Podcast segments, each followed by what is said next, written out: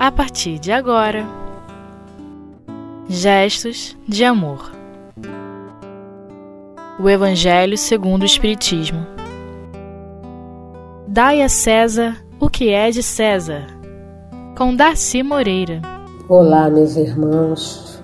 Nós, é, nesse instante, vamos fazer o estudo do Evangelho segundo o Espiritismo, no seu capítulo 11, Amar o próximo como a si mesmo. E nós vamos então verificar o item 5, 5, 6 e 7. Esses itens, meus irmãos, dizem respeito ao segundo subitem, dai a César o que é de César. Então você já está lembrando né, daquela passagem que Jesus fala da moeda, né? É bom sempre lembrar que Jesus, quer dizer, o pedagogo da humanidade, não é? ele usava estes símbolos, os contos, as parábolas, a fim de que nós pudéssemos entender a lei maior. Então nós vamos agora então eh, trazer para vocês o que consta do Evangelho de Mateus no capítulo 22, versículos 15 a 22. E é a seguinte, é a seguinte a passagem. Os fariseus Tendo se retirado, entenderam-se entre si para enredá-lo com as suas próprias palavras.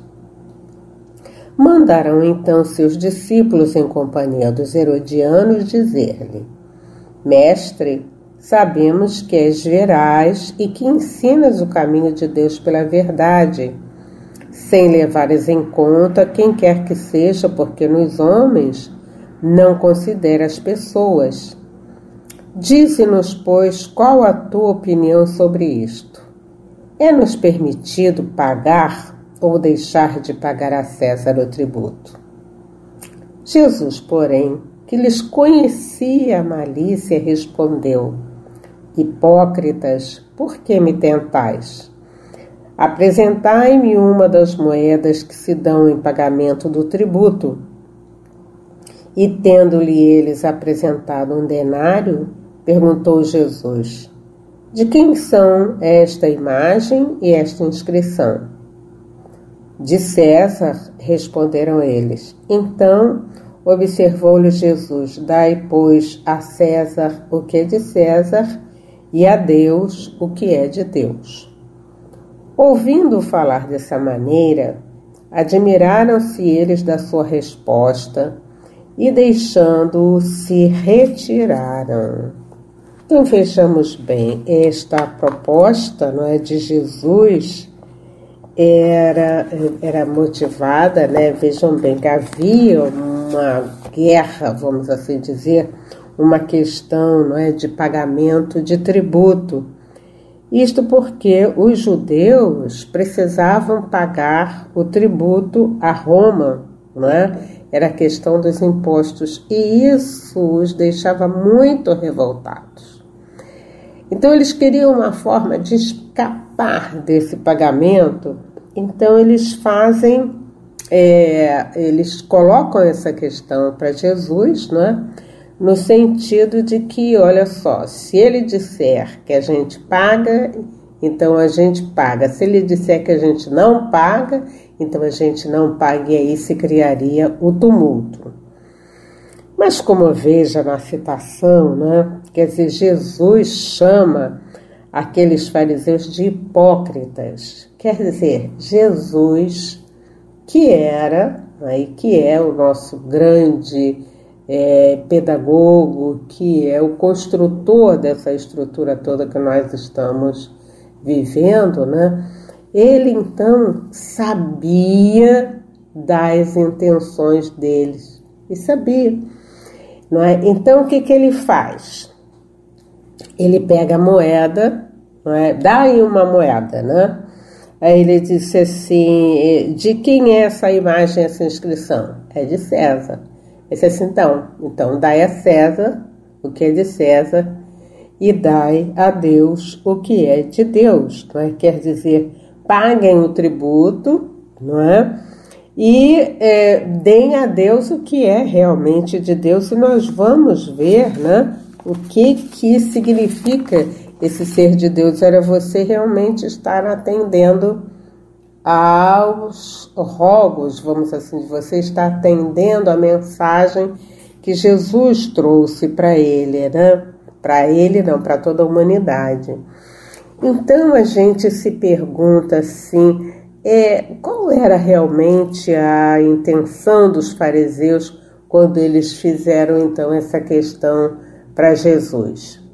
Então a gente vai ver que em realidade eles não queriam bem a opinião de Jesus, não é? Ele queria, eles queriam em realidade ver se Jesus iria se trair, não é, com as suas próprias palavras, porque assim, olha só, vamos entregá-lo às autoridades romanas, porque ele está assim contra a lei, não é?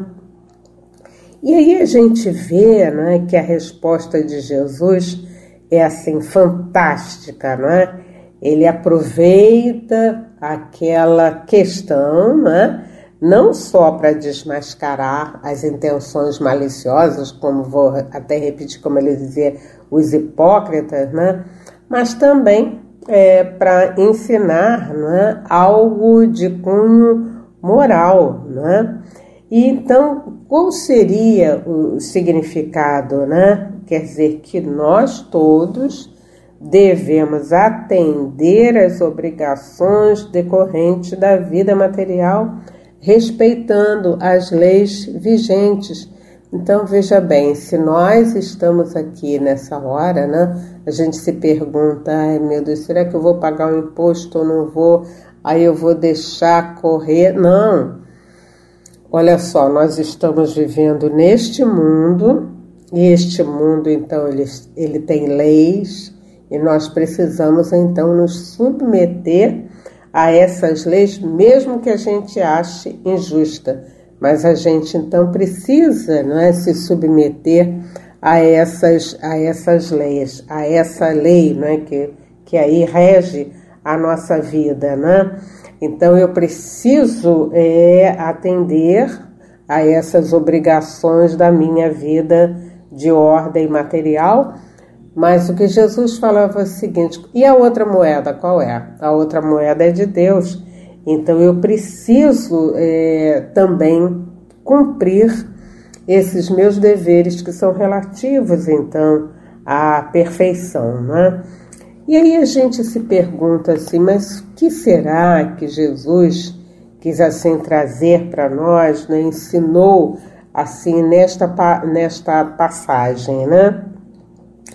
é, Jesus está ensinando para nós não é, o princípio da justiça e do equilíbrio que deve reger o comportamento do cristão diante da vida. Né? É, nós, então, precisamos atender essas exigências passageiras, mas também é, a questão da elevação do espírito. Né?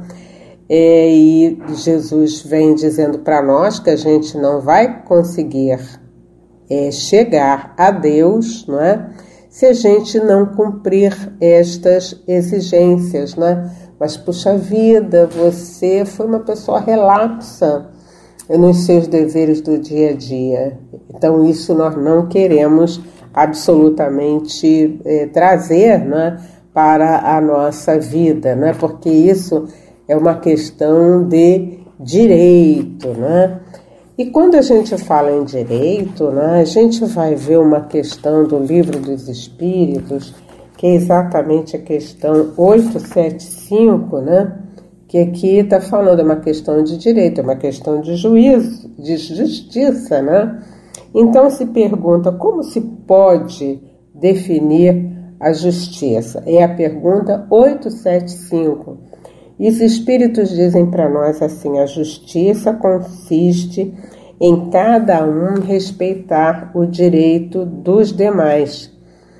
Então, quando nós estamos falando em justiça, nós estamos falando nesse respeito não é, às leis, não é, os direitos mutáveis, Mas também existe né, a, o direito que os homens então prescrevem, né, mas também o respeito nas relações sociais. E é justamente aí que a gente vai conversar um pouquinho mais, né? Quando a gente vai ver assim, bom, o outro, é, se eu tenho direito, o outro também tem os seus direitos.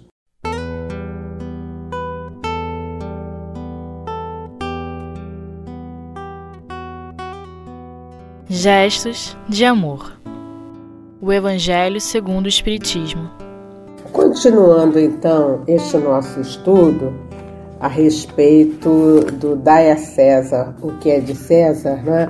Eu digo assim, na medida que nós vamos entendendo estas informações, né, nós ficamos vendo a sabedoria de Jesus, né, que ele utilizava as histórias, ele utilizava os ensinos a fim então de que nós pudéssemos entender melhor, porque se ele simplesmente trouxesse para nós uma teoria, nós talvez ainda estivéssemos até hoje né, tentando é, destrinchar essa teoria, e aí está para nós. Então, neste ensinamento, né, nós vamos, é, nós, a gente se pergunta assim, né, como é que a gente vai colocar em prática esses ensinamentos né, de Jesus no dai a César o que é de César e ao, é, a lei, né? É, e nós vamos encontrar o seguinte: nós vamos encontrar algumas informações tão preciosas para nós que a gente diz assim: é, eu vou atender a esse preceito, eu vou entender essa lei, né?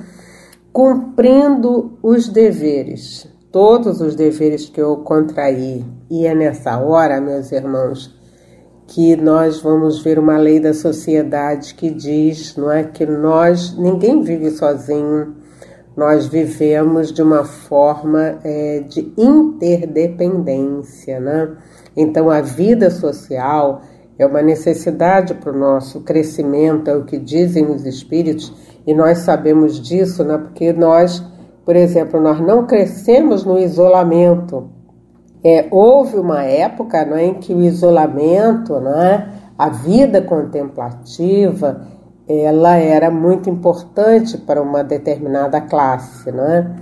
Mas o tempo passa, nós vamos evoluindo, nós vamos crescendo e a gente percebe então a importância das leis sociais, importância da vida social e como nós crescemos na vida social através das trocas que nós estabelecemos, pois que se nós somos espíritos, é, cada um com uma idade é, espiritual, cada um com uma habilidade, com qualidades, nós vamos ver que na vida social nós trocamos essas essas habilidades, nós trocamos informações, nós vamos conhecendo melhor o outro e isso faz com que a gente cresça, né? com que a gente evolua. Né? Então eu queria dizer isso para saber, por exemplo, nós temos deveres para conosco mesmo. E qual é o maior dever para conosco mesmo, né? É a nossa educação espiritual, é o esforço para que a gente faça para o nosso engrandecimento espiritual, né? É, e quem está perto de nós? Quem está perto de nós, nós temos uma família, não é nesse instante pode ser que você esteja só, mas você também, ninguém nasceu sozinho, né?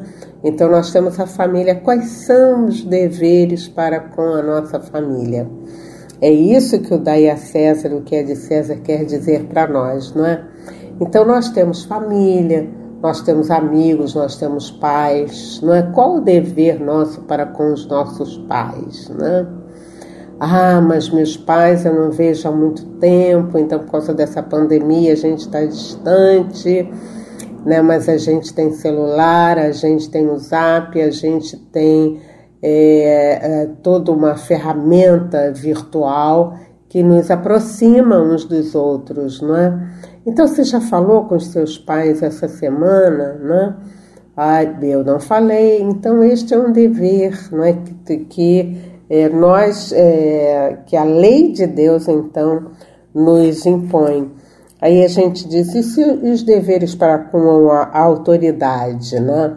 Para com a autoridade é justamente no instante que eu acerto a minha vida, né? Perante a lei, perante a comunidade, mas aí também é, no sentido de, de acerto né, das nossas contas, das nossas dívidas, de tudo aquilo que a gente deve, né?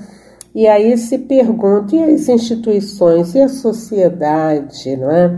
Então eu tenho deveres também para a sociedade, não é? Nós devemos ajuda às pessoas que estão no entorno. Então, nessa hora em que nós estamos na pandemia, é, qual seria a minha participação, não é? Qual é a moeda que eu posso dar nessa hora? Então eu posso dar uma moedinha que vai significar um quilo que eu vou colocar naquela na bolsa né, das pessoas, na cesta básica, que eu vou dar é, em roupa, que eu vou dar em, em alimento, que eu vou dar em diversão, né, para alguém, né? E aí a gente vê que ultimamente, né, com essa questão, quantas casas espíritas, quantos grupos, não é, se debruçam na hora das quentinhas. Então você já imaginou, é direito também daquele amiguinho que está ali é, receber é, esse afago, é, aquele que está com fome, aquele que está com frio, agora está chegando o frio, né? Então nós vamos dar a Deus, dar a César o que é de César, né? Mas dar a Deus, e esse dar a Deus significa então cumprir, não é? Esse dever. Então eu posso ajudar, não é? Eu posso participar deste grupo bonito que está trazendo é, para a nossa sociedade este sentimento né, de solidariedade, não é? Porque tudo isto, né, quando eu estou aqui dizendo que eu vou dar a Deus o que é de Deus, é de eu também estar me comportando, estar vivendo esta mensagem que vem de Deus, não é? Esse preceito divino que vem falando de amor e caridade e que nos leva então, que facilitam para nós o aprimoramento espiritual, né? Há uma mensagem também que eu vou trazer para vocês, ela está no Pão Nosso, é de número 102, que ela vai dizendo para nós o seguinte, né? Que nós estejamos assim atentos com relação a viver retamente, né? Da gente não dar a César né, o rigor, a crítica, né? O vinagre, ele diz assim, o vinagre da crítica acerba, porque ele diz assim, maus homens produzirão maus estadistas. Coletividades ociosas e indiferentes receberão administrações desorganizadas. E ele diz: não adianta você brigar, porque a influência de César vai cercar a criatura reclamando a execução dos compromissos materiais.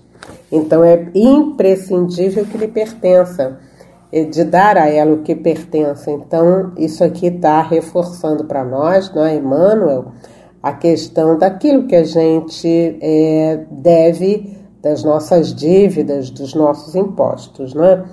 Mas ele diz também para nós, não é, que é, se há erros nas leis, a gente vai pensar que a extensão dos nossos débitos para com a providência divina é imensa.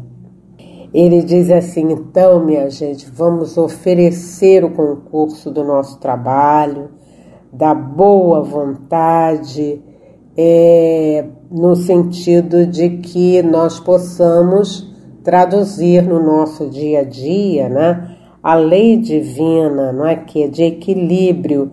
Então eu digo assim, olha, vamos ajudar com o nosso trabalho eficiente e convicto na certeza de que todos nós somos filhos de Deus e aquilo que hoje ainda é complicado para nós, nós vamos entender então que nós também participamos de todo este concerto. Então nós vamos entender esta mensagem, né, como um grande ensino de Jesus que vem trazer para nós então o princípio de como nós precisamos proceder no nosso dia a dia para conosco e para o nosso próximo. Então vamos, como sempre, agradecendo né, a esses, essas oportunidades que nós temos de estar refletindo sobre essas profundas é, esses conceitos profundos, lições profundas que Jesus nos dá. Muita paz.